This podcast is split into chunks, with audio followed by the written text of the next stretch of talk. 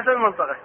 طيب قالوا مساحه الارض ستمائة، زين، وقال ابيعها ب مئة ألف. قلت يا زكريا ايش رايك نشتريها؟ قال ما في مانع. قلت ادفع خمسين ألف. قال هذه خمسين ألف، وانا دفعت ايضا خمسين ألف. اشترينا الارض. الان عرض ستمائة، هذه لي ولا لزكريا؟ لنا. اي جزء له اي جزء لي. كل شبر في الارض لي وله. هاي يسمونها مشاع. يسمونها ايش؟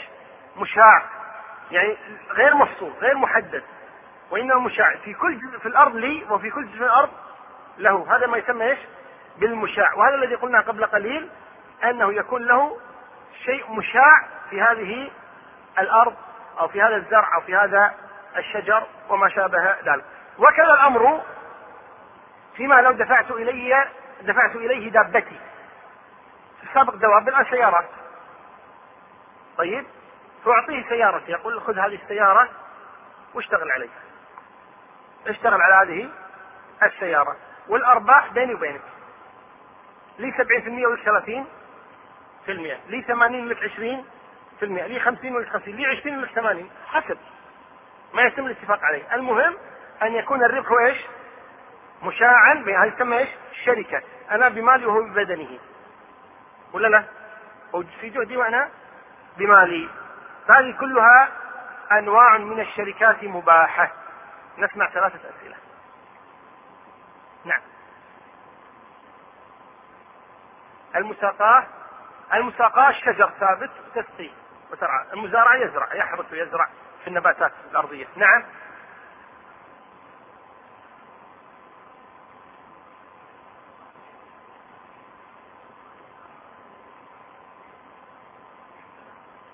ما فهمت.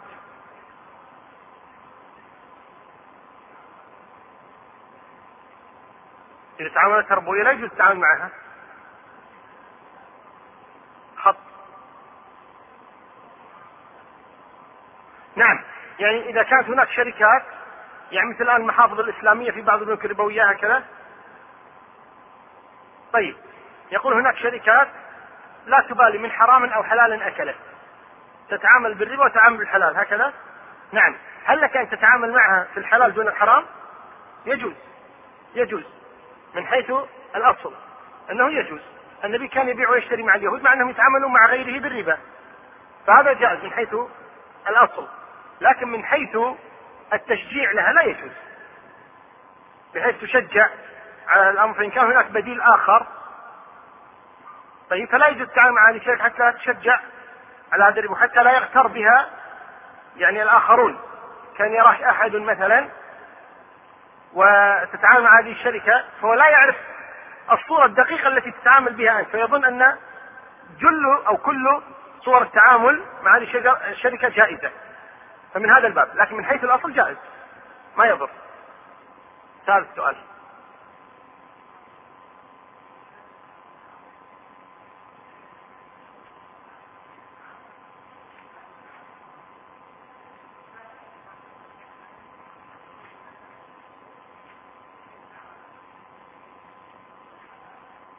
لا قلنا إذا كان هناك بديل لا، لكن من حيث الجواز جائز. النبي صلى الله عليه وسلم كان يتعامل مع اليهود، وعبد الرحمن بن عوف دخل المدينة اشترى وباع مع اليهود، والنبي صلى الله عليه وسلم رهن درعه عند مشرك، فالقصد أنه استعار أدراع من مشرك لصفوان بن أمية وتعامل مع اليهود صلى الله عليه وسلم، ما يعني ما يتحاشون حرام من حلال. فالقصد أنه من حيث الجواز جائز طالما أنها معاملة معهم شرعية. نعم. نعم. ايه ما هو السؤال؟ لم يحرم بيع البدوي على الحضري ولا الحضري على البدوي الا من باب الخوف من غشه، فاذا امن الغش فلا مانع، وانما لان البدوي الذي يعيش في البادية لا يعرف احوال السوق، فقد يغش هذا فيشتري منه بأقل من سعر السوق أو يبيعه بأكثر من سعر السوق، وإذا كان حتى أن يكون سمسارا له، لأنه قد يغشه، ولكن يترك حتى يدخل السوق. فإن وقع وباع كما قال النبي صلى الله عليه وسلم فهو بالخيار، يعني إن دخل السوق وجد البيع أكثر له أن يرجع بضاعته من الذي اشتراها منه ثم يبيعها بسعر السوق. في شيء عندكم من برا ولا منك انت؟ يلا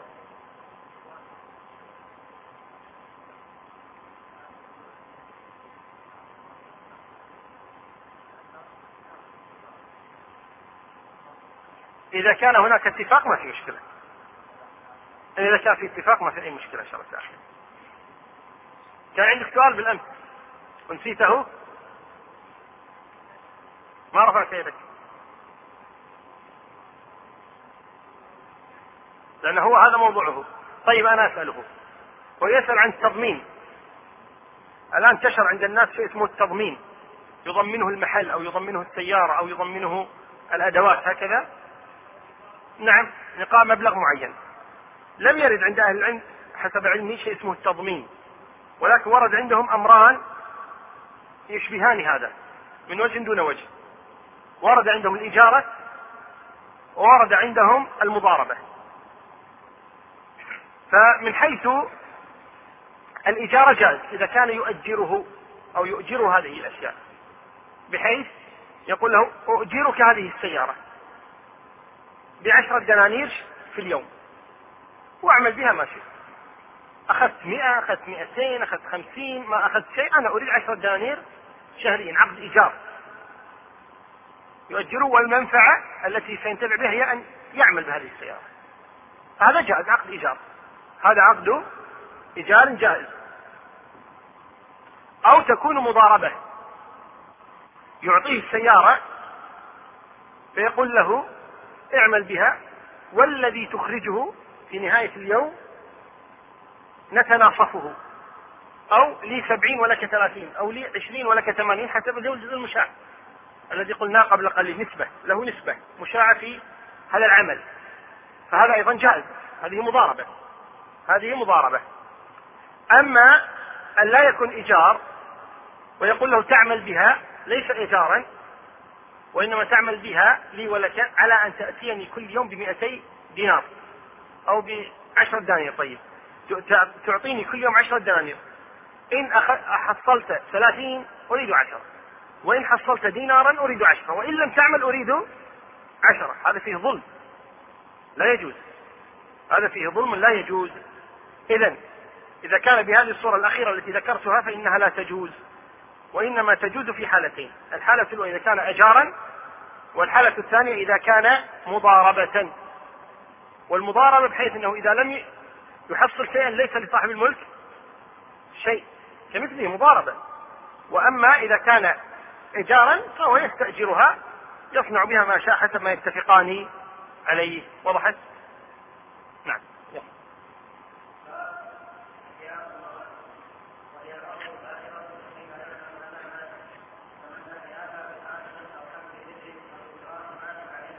أعد أعد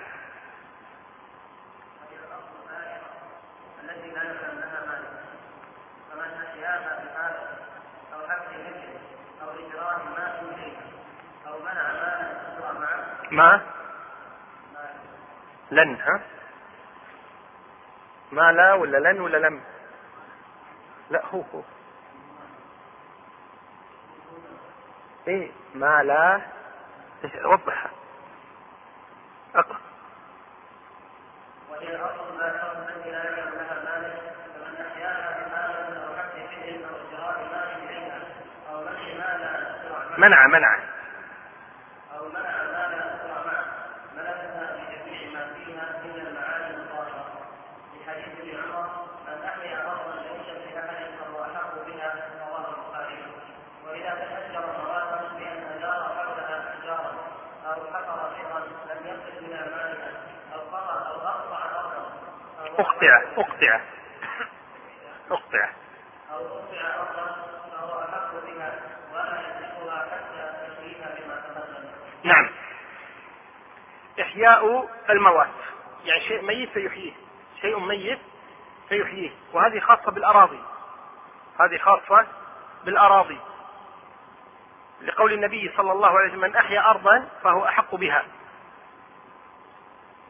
وإحياء الموات هي الأرض البائرة أو الداثرة أو الدارسة، كلها معاني واحدة، يأتيها إنسان فيحييها فيملكها، إذا أحياها ملكها. ولكن كيف يكون إحياؤها؟ كيف نقول هذا أحياها وهذا لم يحييها؟ يحييها قالوا إذا صنع أمرا من أربعة أمور، يعني واحدا من أربعة، إذا صنع واحدا من أربعة يكون أحياها. الأمر الأول أن يحفر فيها بئرا، أن يحفر فيها بئرا، فهذا يكون أحياها، لأن وجعلنا من الماء كل شيء حي، فنقول له تملكها.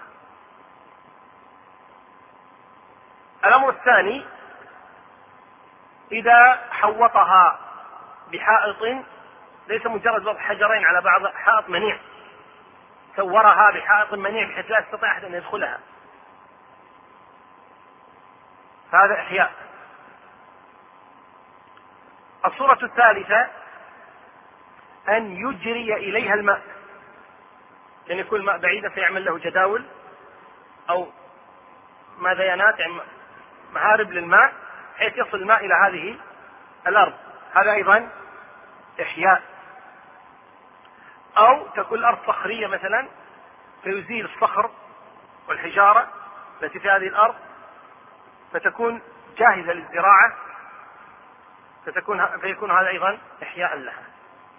إذن هذه الصور الإحياء: حفر بئر، إجراء ماء، بنيان حائط، إزالة ما يمنع زراعتها، هذا كله إحياء لهذه الأرض. فمن فعل شيئا من ذلك فقد أحيا هذه الأرض وملكها، أحيا هذه الأرض وملكها. هناك أشياء يفعلها الناس ولا تعتبر إحياء، يعني قد يصنع شيئا في هذه الأرض ولكن لا يصل إلى الإحياء، يحفر بئر لكن لا يصل إلى الماء. الأول وصل إلى الماء، هذا حفر لعشر أمتار، اثنى عشر مترا ووقف، فلا هو الذي أتم ولا هو الذي ترك، وتركها هكذا الآن. طيب لابد أن تصل إلى الماء، قال والله عجزت أبريح شوي، واضح؟ إذا الحفر ولم يصل إلى الماء. الأول الإحياء إيش؟ حفر بئرا وصل إلى الماء.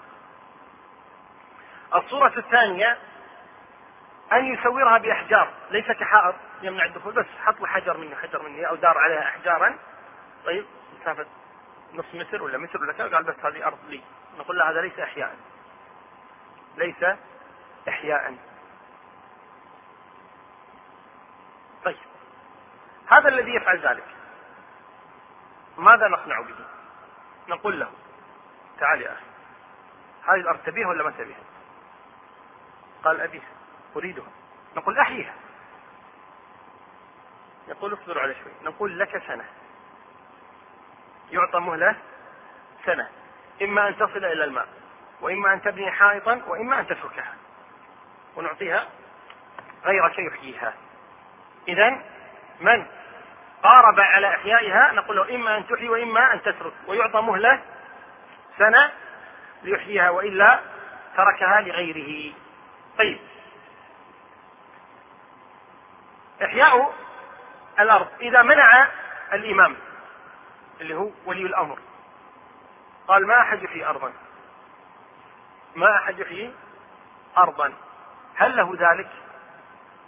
هل له أن يمنع أو ليس له أن يمنع؟ يعني هل منعه مخالف للشرع؟ لأن النبي صلى الله عليه وسلم يقول من أحيا أرضا فهي له. طيب وهذا يقول الذي يحيي أرضا ما يأخذها.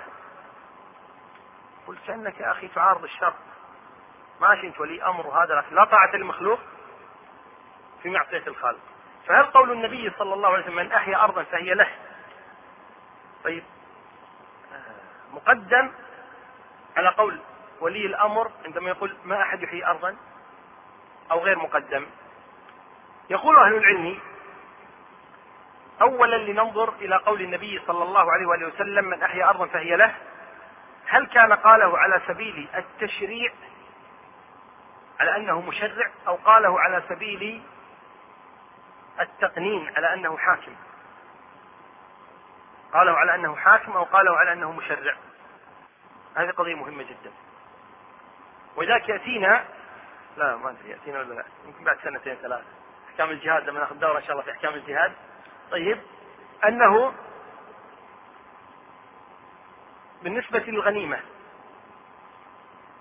يأتي القائد فيقول: من قتل قتيلا فله سلبه، من قتل قتيلا فله سلبه. السلب هو ما يكون عليه من ذهب أو أموال أو الفرس التي معه أو الملابس التي عليه، كل هذه تكون لمن قتل. وهذا يقول القائد بالتشجيع، يعني اللي يقتل أكثر يحصل أكثر، غير قضية الغنيمة اللي سيأخذها مع غيره. يعني هذه أشياء محفزات يسمونها، هذه ثبتت عن النبي صلى الله عليه وسلم قال: من قتل قتيلا فله سلبه. فقالوا السلب هنا لما قال النبي فله سلبه، هل قاله على سبيل التشريع؟ أي في أي معركة من قتل قتيلا فله سلبه؟ ولا أن هذا راجع للقائد؟ القائد أحيانا يقول مثلا: من قتل قتيلا فله سلبه، يشجعهم، وأحيانا يقول: يا جماعة لا أحد يأخذ شيء، كما قال النبي صلى الله عليه وسلم عن الرجل الذي أخذ شملة قال: إنها تشتعل عليه نارا في قبره فاستغلها. فالذي عليه أكثر أهل العلم أن هذا راجع للقائد، يعني النبي ما قاله على سبيل التشريع، وإنما قاله على سبيل الحكم في تلك المعركة: من قتل قتيلا فله سلبه. إذن قاله على أنه ولي أمر ولم يقوله على أنه تشريع، فليس كل من قتل قتيلا له سلبه. وكذا الأمر قالوا في هذه المسألة: من أحيا أرضا فهي له، قاله في ذلك الوقت على أنه حاكم، فلذلك إذا قال الحاكم من أحيا أرضا فهي له فكذلك، وإذا قال الحاكم لا تخلو الأراضي فهو كذلك أيضا. وهذا الصحيح إن شاء الله تعالى، وأنه ليس كل من أحيا أرضا فهي له إلا إذا كان الحاكم أذن بذلك أو لم يمنع.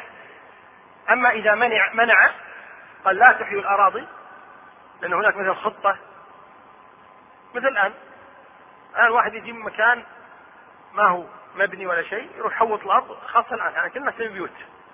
طيب، لو الآن قلنا لكم أي واحد الآن يحوط أرضا فهي له، والله يمكن راح تقوموا من الدرس، قاعد يروح يلحق على الأرض يروح يحوطها ويتملكها له.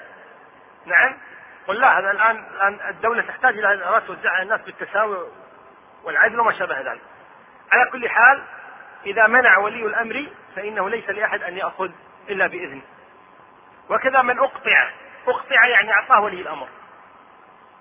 يعني عبد الرحمن مثلا يدخل على الأمير، طيب، فيقول لبيتين شعر يمدحه فيهما، فيقول يستاهل عبد الرحمن، عطه أرض. فهذه الأرض تعتبر إيش؟ إقطاع، أقطعه من الأمير. فهذه الأرض لعبد الرحمن أيضا يعطى مهلة سنة، إما أنك إيش؟ تحييها، وإما أن تؤخذ منك. ما قالوا له مسك عبد الرحمن، أخذها وقعد سنتين ولا ما أخذها منه؟ يا جماعة قاعد تشوف بيتين شعر آخرين، حتى نعطيك أرض ثانية. على كل حال، هذا أحياء الموات. أحد عنده سؤال؟ نعم.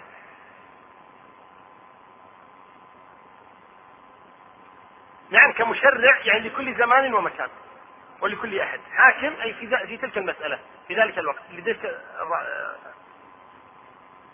النظر في عموم النصوص، نظر في عموم النصوص. نعم، وهذه ميزة يعني العلماء هنا، الرجوع إلى العلماء. العلماء ما ينظروا إلى مسألة واحدة يأخذوا حكمها من حديث واحد، لكن ينظرون إلى مجموع الأحكام. نعم،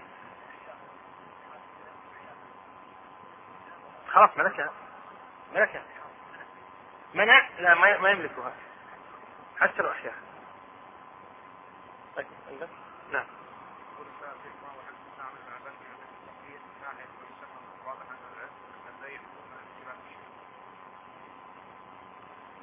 أظن هذا أجبناه، وهو أنه بيع المرابحة. هذا قلنا الصحيح أنه بيع مواعدة، ولا أدري أنا كيف يتم البيع حسب حسب السؤال، الله أعلم. لكن إذا كان يمتلك الشيء ثم يبيعه جاز، وإذا كان لا يمتلكه لا يجوز، لأن النبي صلى الله عليه وسلم يقول لا تبع ما لا تملك. أما إذا ملك ثم باع جاز. والملك ليس بالعقد، توقيع العقد، وإنما العقد يعقد بماذا؟ تذكرون؟ بالتراضي، بالإيجاب والقبول. بعت، اشتريت، خلاص تم العقد. تم العقد، لو ما كتب، لو ما حولت السيارة، لو ما صار شيء أبدا، مجرد قول بعت واشتريت صح العقد. نعم.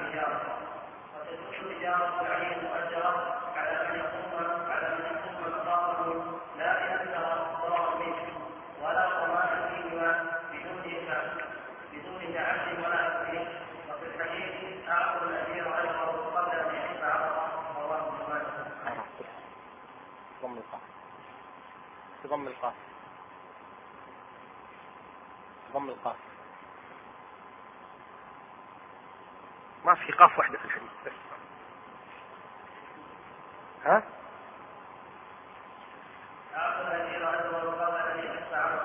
أحسن. نعم. الجعالة والإجارة بينهما تشابه، بينهما تشابه وبينهما اختلاف. الجعالة من الجعل، الجعالة من الجعل،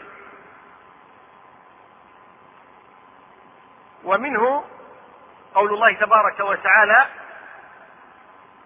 لما جاء إخوة يوسف وقال لهم المنادي أيتها العير إنكم لسارقون، قالوا وأقبلوا عليهم ماذا تفقدون، قالوا نفقد صواع الملك ولمن جاء به حمل بعير. هذه جعالة، يعني الثمن معلوم وهو حمله بعيد، لكن لمن؟ لمن جاء به. العمل مجهول، قد يأتي به بعد نص ساعة، قد يأتي به بعد سنة، قد لا يتعب إلا قليلا، قد يتعب كثيرا، قد يأتي به قد لا يأتي به، فالعمل مجهول. والعامل كذلك مجهول، قد يأتي به أحمد، قد يأتي به يوسف، قد يأتي به علي، قد يأتي به محمد، قد يأتي به عبد الكريم، ما يعلم من يأتي به. لكن الثمن، الأجرة ها معلومة. إذن هذه الجعالة، هذه هي الجعالة. يعني الآن أنا تضيع دابتي، سيارتي تسرق مثلا، ثم أقول لكم من أتى بسيارتي فله قبلة على رأسه. طيب، فبعضكم يقول مثلا بلاش ما بيها هذا القبلة، عطنا شيء يعني نستفيد منه. قلنا طيب من أتى بسيارتي فله مئة دينار. فهنا الآن تتحرك الهمم، فيبدأ البحث. لو بحث منكم عشرون يبحثون عن هذه السيارة. الآن العقد الذي بيني وبينكم عقد ايش؟ جعالة. الثمن ما هو؟ مئة دينار. الثمن معلوم ولا لا؟ لكن العمل مجهول، والعامل غير معين، مفتوح أي واحد. فلو خرج عشرون ثم جاءني واحد وجاء بالسيارة يأخذ المية، والباقي شو يأخذون؟ يأخذون كروة, كروة أهل الزير. أبو أحمد شنو كروة أهل الزير؟ ها؟ يقولون كروة أهل الزير جزاك الله خير بس هذه كروتهم، يعني هذا حطهم. نقول لهم جزاكم الله خير وما قصرتم، طيب وتعبنا يا اخي، طيب تعبكم ما جبتوا سياره صحيح ولا لا؟ انا مو معقول بعطيك واحد مئة دينار لو مخلي السياره حتى لي صحيح. طيب اذا طيب هذا الجهد الذي سيبذله قد يبذل جهدا يسيرا يطلع برا ولا السياره مخشوشه وراه، واحد باقه وطفت عليه، واضح ولا لا؟ جاب لي السياره اخذ مئة دينار وهو يضحك، يمكن بعد هو اللي يطرش اللي باقي. طيب اخذ ال مئة دينار ومشى صحيح، عمل يسير. او ممكن يتعب ويدفع ويسافر وكذا ويدفع بدل مئة مئتين، ثم يأتي بالسيارة فيقول طيب بس أنا تكلفت مئتي دينار غير الجهد وغير كذا وغير، والله مشكلتك هذا أنا قلت مئة دينار، إذا ما نشغلنا فيه صحيح ولا لا؟ نعم. إذا الجعالة هي ثمنها معلوم ولكن العمل مجهول والعامل غير معين كذلك. طيب الفرق بين الجعالة والإجارة حسب ما فهمت،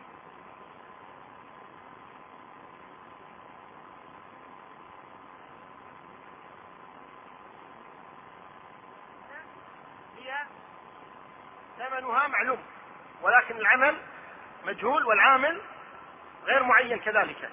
طيب الفرق بين الجعالة والإجارة حسب ما فهمتم أنتم الآن، ما الفرق؟ ما الفرق بين الجعالة والإجارة؟ أسألكم أنا الآن. نعم كلاهما الثمن معلوم، لا أريد الفرق، عطني مقارنة الجعالة كذا والإجارة كذا. نعم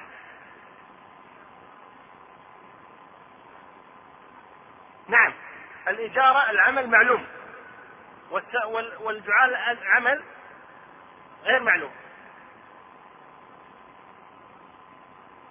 نعم الإجارة محدد الوقت، الجعالة غير محدد، العامل محدد وهنا العامل غير محدد. بعد الشغلة ما راح تعرفونها اني ما قلتها، بس عاد اللي تنبطها عاد كيف. نعم نعم جعالة قد يكون واحد وقد يكون إجارة أكثر من واحد، يعني ها شلون؟ الإجارة لها وقت محدد. نعم عجالة عجالة أيوة مفتوح. طيب تذكرون لما تكلمنا عن العقود قلنا هناك عقود لازم وعقود جائزة وعقود لازم من طرف. الإجارة من أي العقود؟ اللازمة. طيب الجعالة؟ الجائزة. الجعالة عقود الجائزة. كيف عقود جائزة؟ يعني الآن لو قلت لكم مثلا من وجد السيارة فله مئة دينار، ثم بعدين قلت لكم شباب نعم هولنا بس انا ما اعطيكش انا بدور الحال عقد، قال لا يا اخي مو كيف عقد الحين بيننا وبينك عقد مثل عقد الاجاره ما لك حق انك ترجع فل المجلس ولا لا؟ هنا نقول لا، الجعالة له الحق ان يتراجع، له الحق ان يتراجع.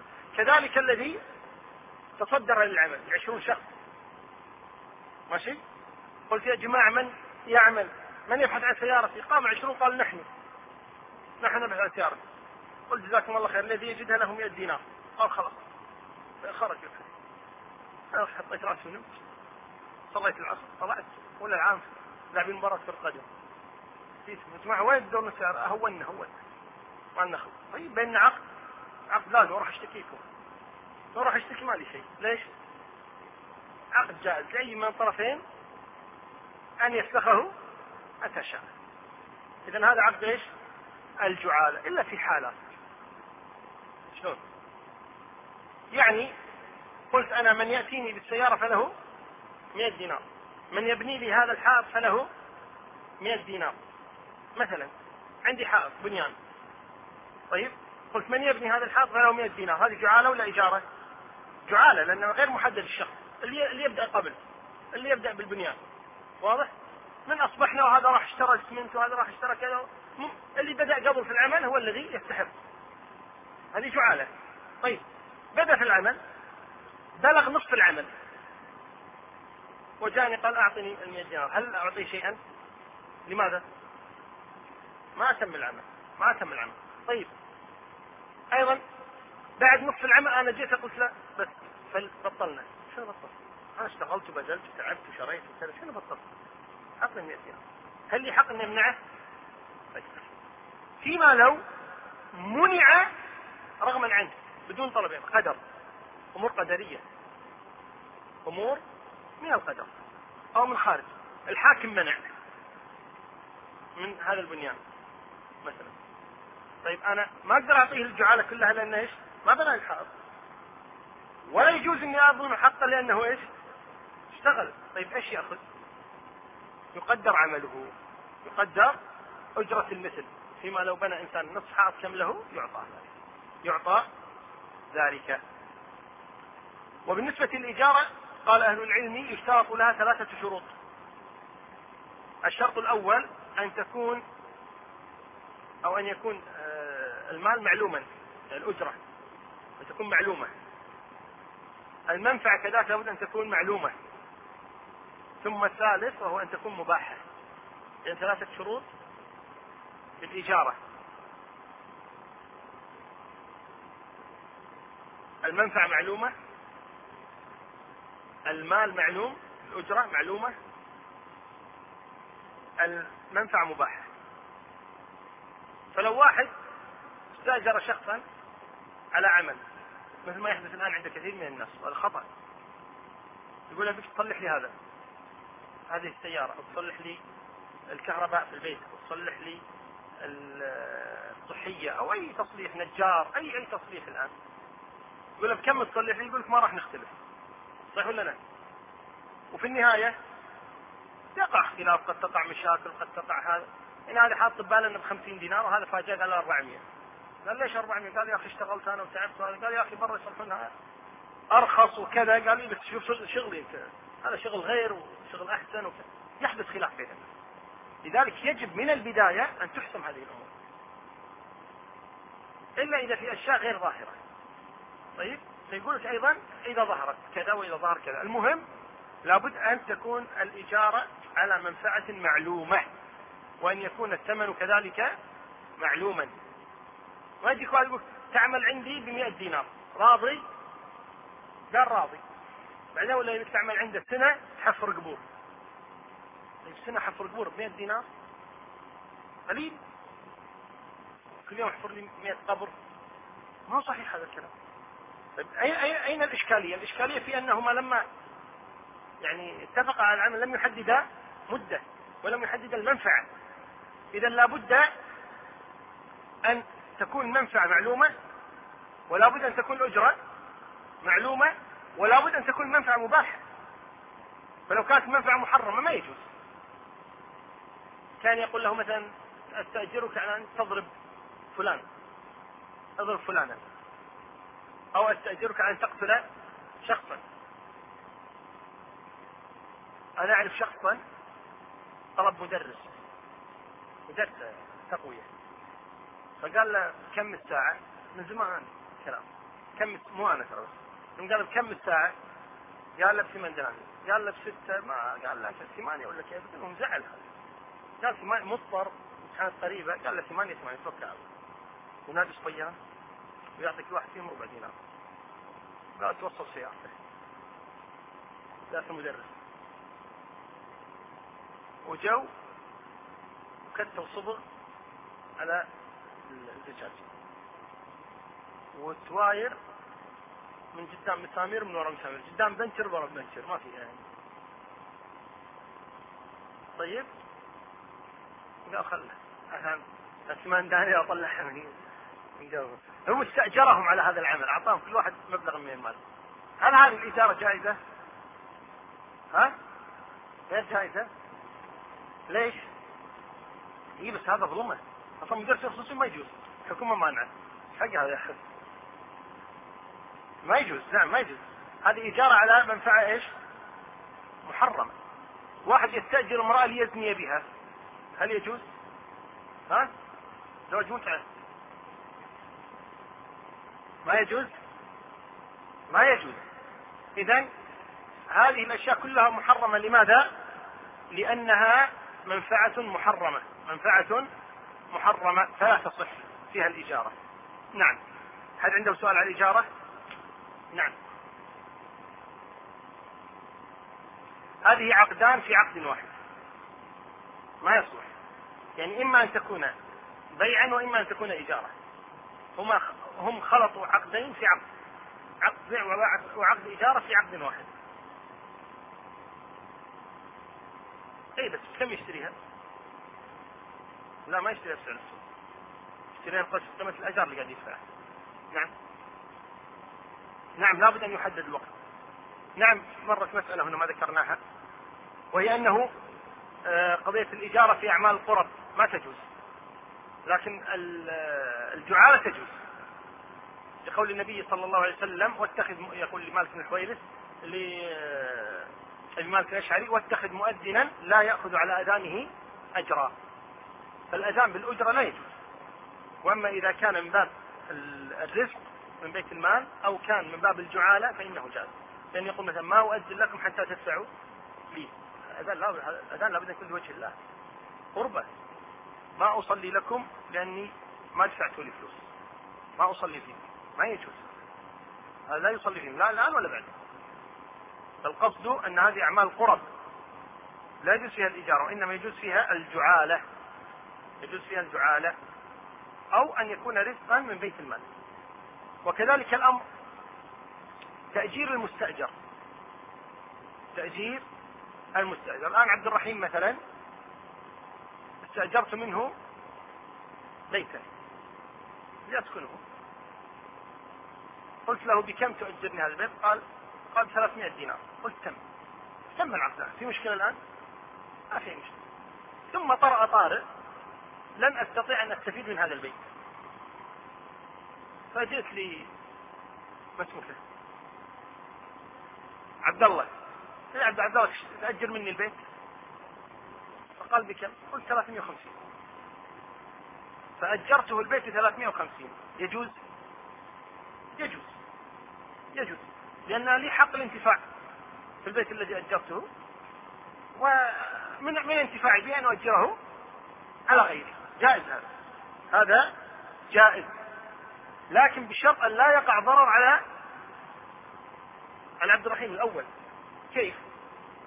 يعني الآن دور عبد الرحيم، الآن عبد الرحيم فقير، دور واحد غني، من فيكم غني؟ ها؟ يعقوب، يعقوب الآن تو مسوي له قيصرية وتحت كلها محلات ذهب، ما يجر لهم، واضح؟ ما تجر كلها محلات ذهب تحت. فجئت قلت له يعقوب أبي أجر عندك محل ذهب، يعني قال هو حاط أنا بأجر محلات ذهب، ترى تحت كلها محلات ذهب، فقلت له يعقوب أبي أجر منك المحل. قال أبشر. قلت له بكم؟ قال ثلاثمائة دينار. قلت أبشر، دفعت ثلاثمائة دينار أجرت المحل، وبعدين صار في إيش؟ ظروف. طيب ما بيعتمد محل ذهب. ثاني أحمد قال لي المحل مشكل أنت ما شاء، قلت والله الظاهر إني ما أقدرت، أجرت لمدة سنة وماني قادر أستفيد منه يعني. قال أجر علي. قلت أشتبه هذا نشرشي عرفان. فيعقوب جاي ياخذ أجارات من العالم، ولا جاي يشوف محلتي، ولا هالبنشرتي بالنص، والعالم فاقفة عندها، ولا شو السالفة؟ ايش عندك؟ ايش جايب؟ قال والله أنا مستأجر. فهنا أوقع الضرر عليه ولا ما أوقع؟ أوقع ضررا عليه، أوقع ضررا عليه. لو مسند التواير البنشر على المحلات اللي جنبه بعد، وحاط له هذه واطي زيت فوق بعض في هرم مني، خرم مني كشخ المحل يعني. طيب فالمهم الآن هذا العمل منه أوقع ضررا ولا ما أوقع؟ أوقع ضررا على صاحب. إذا ليس له له أن يمنعه، له له أن يمنع. لماذا؟ لأنه وقع عليه الضرر. طيب أحد عنده سؤال الإجارة؟ لا لا الناس ما سألت، لا ضع اللي وراك. إيه؟ المسلمون عند شروطهم. إيه نعم نعم ممكن ممكن أن تصير إجارة، تنتقل إلى إجارة.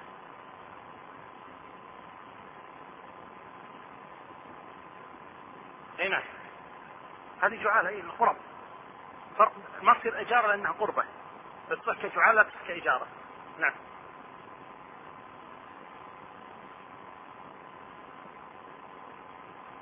نسبة كما استأجر وحشي لقتل حمزة لما استأجره مطعم بن عدي لقتل حمزة عم النبي صلى الله عليه وسلم. يكون يعني نعطيه مبلغا على أدانه لكن لا نسميه إجارة، يعني ما يأخذ أحكام الإجارة من حيث أن عقد يصير جائز وليس بلازم. طيب أن تكون له يعني مبلغ مجعول، يعني ممكن نقول متى فسخنا العقد فسخناه. طيب من هذا الباب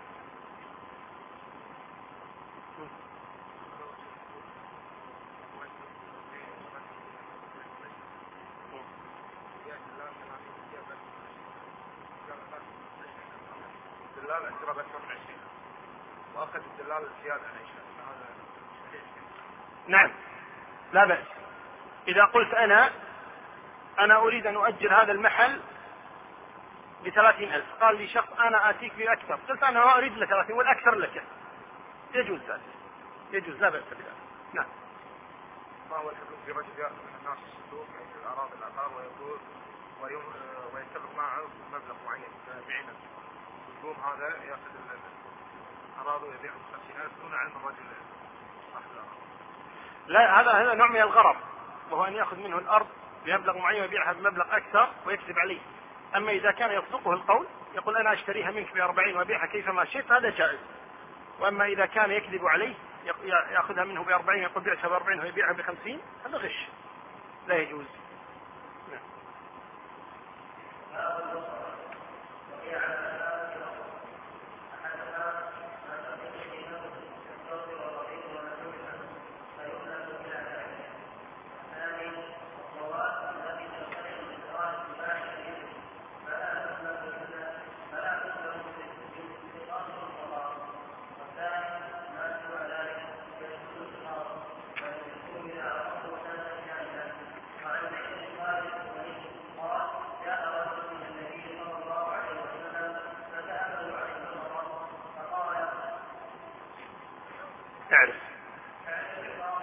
خاصة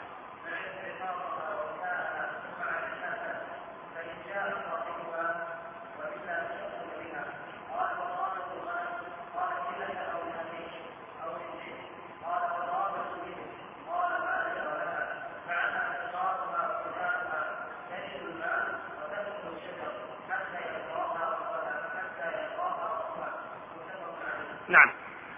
اللقطة ما يلتقط يعني ما يوجد، وهي ثلاثة أنواع. النوع الأول الأشياء المستحقرة، الأشياء القليلة التي لا تلتفت إليها همة أوساط الناس، التي لا تلتفت إليها همة أوساط الناس. أوساط الناس حالا وأوساط الناس أخلاقا. أوساط الناس حالا يعني حالتهم متوسطة، ليسوا بأغنياء موسرين وليسوا بفقراء، ناس حالتهم متوسطة.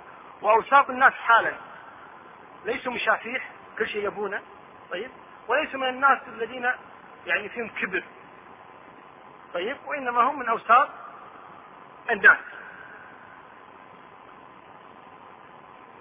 يذكرون أن رجلا من حكام العراق، ليس حاكما للعراق كلها ولكن من الأسرة الحاكمة في العراق في فترة من الزمان، وهي عائلة السعدون.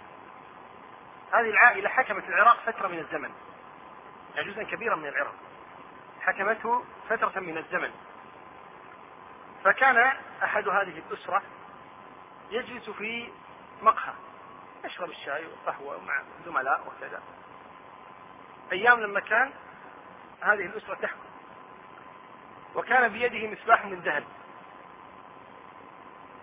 وهو على الكرسي فسقط منه المصباح. ولا أدري أنسيت أنا الآن هل انقطعت يعني انقطع المصباح سقطت حباته تناثرت، أو أنه سقط بكامله، وأظن أنها تناثرت حباته.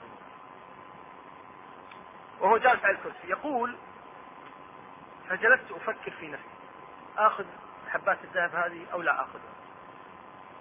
قلت آخذها. قلت ماذا يقول الناس عني؟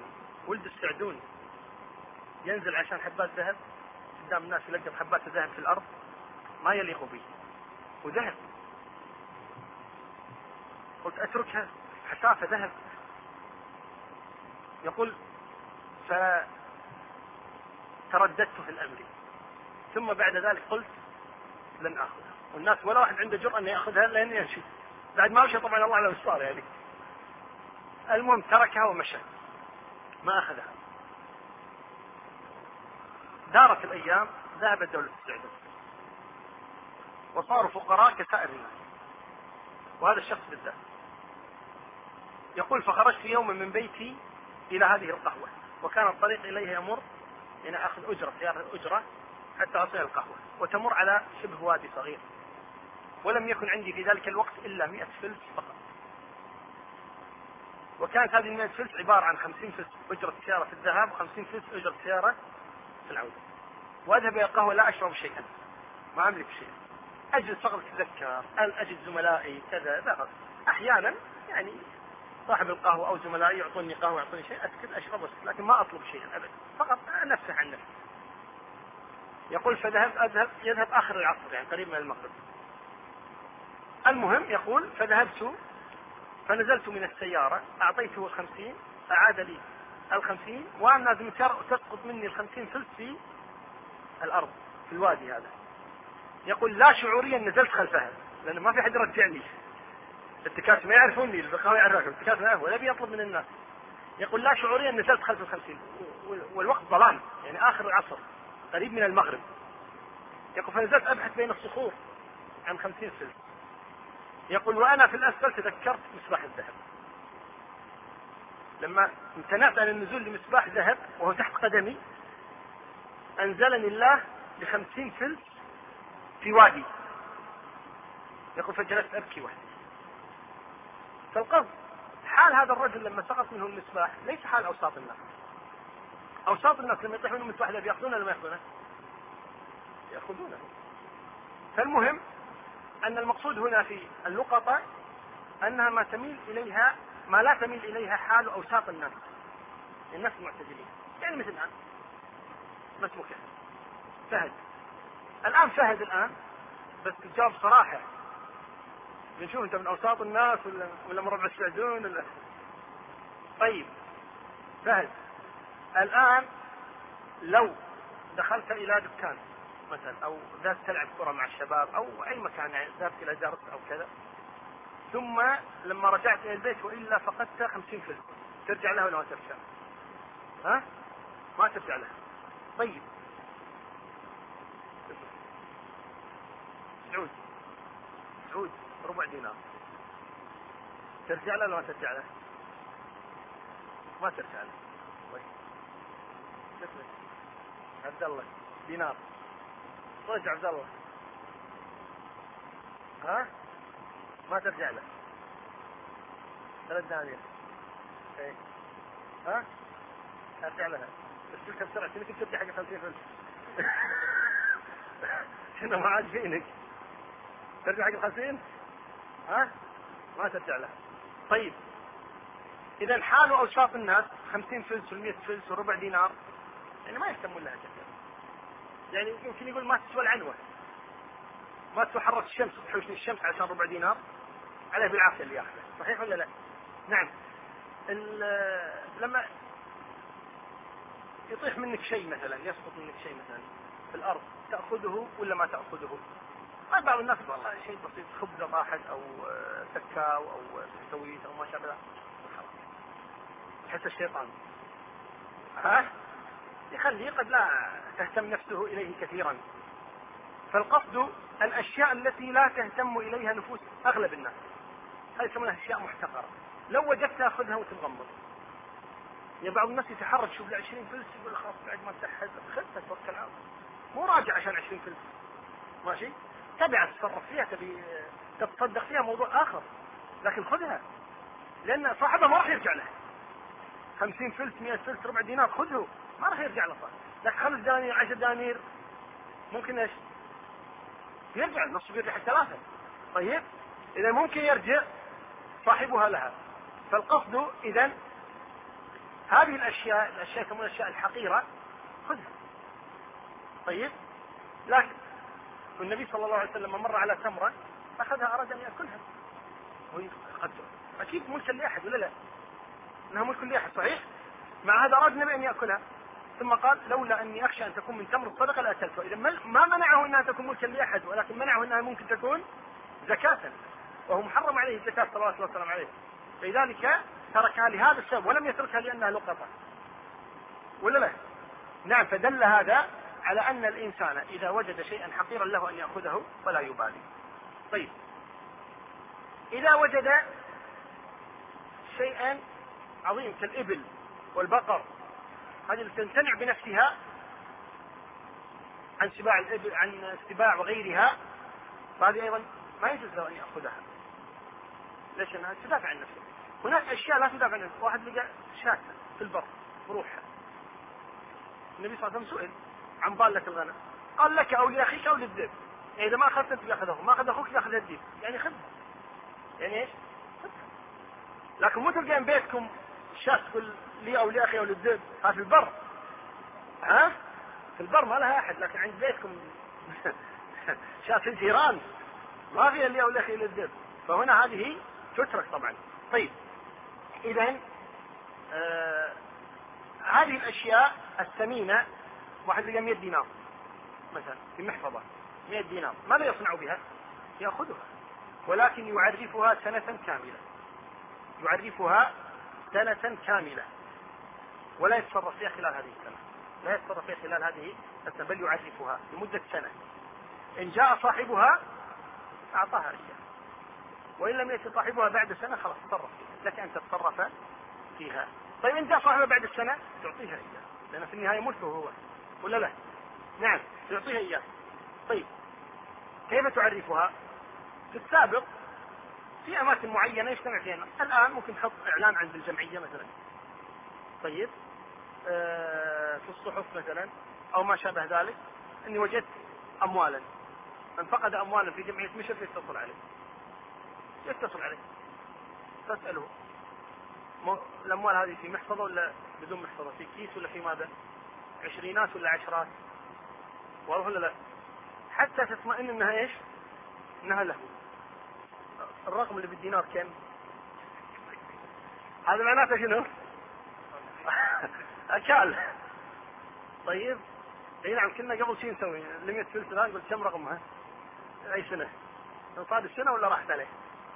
فالقصد اذا انه انك ساعة مثلا، وجدت ساعة، شكل الساعة رجالية نسائية دائرية مربعة ستير جلد حديد لونها أبيض ذهبي وهكذا، حتى تطمئن. إذا أعطاك الأوصاف كاملة معناه هو صاحبه هذه الحاجة، وإن لم يعطيك الأوصاف كاملة معناه أنه ليس هو صاحب الحاجة، قد تكون حاجته عند غيرك أو يكون يكذب. طيب، فإذا لك أن تأخذها ثم تعرفها لمدة سنة كاملة. طيب، إن كانت هذه الأشياء تكلف ما تستمر لسنة، شاة مريضة ممكن تموت، صندوق موت تقعد سنة، عارفة مشكلة. فماذا تفعل؟ تأخذ صفات الصندوق، تأكله، توزعه، تصرف فيه كما تشاء، ثم تعرفه، متى جاء تعطيه ثمنه، تعطيه ثمنه. لماذا؟ لأنه لا يبقى لهذه المدة. نعم، أصبر اقرأ اللقيم.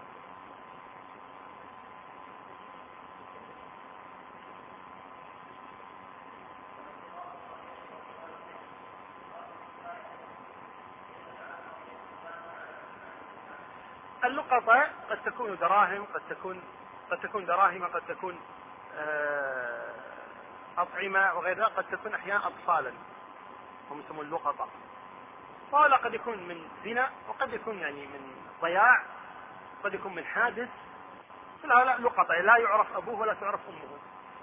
فهذا اللقيط من وجده يجب عليه أن يأخذه، ما له فيه منه وجوبا، لو تركه يأسف، لأن أخذه فرض كفاية، أخذ اللقيط فرض كفاية، فيأخذه ثم يعطيه لولي الأمر إذا كان هناك حضانة لهؤلاء اللقطة، فإن لم تكن حضانة يجب عليه هو أن يحضنه إذا كان يستطيع ذلك، ويصرف عليه من بيت المال، ما يشمال يعطونه ويصرف عليه، وإذا امتنع بيت المال عليه هو أن يصرف إذا كان عنده، وإذا ما كان عنده من علم من المسرين يدفع. المهم أنه ما يضيع، يجب على المجتمع أن يحمي هؤلاء اللقطة.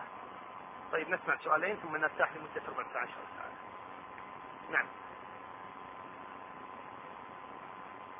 اللقطة. صحيح.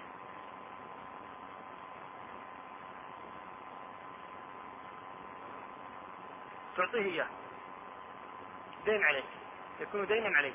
يقول إذا صرفت هذا المال بعد سنة وجاء صاحبه يكون دينا عليك، تعطيه إياه لابد. نريدنا مسألة. طيب أبدي.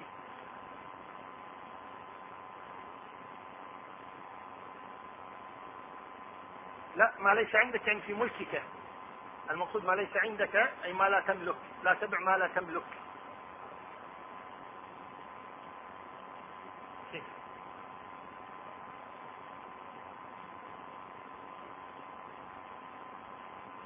طيب روح، ماشي معنا ماشي. لم تكتمل مادة هذا الشريط بعد، لذا نرجو متابعتها في الشريط الذي بعده.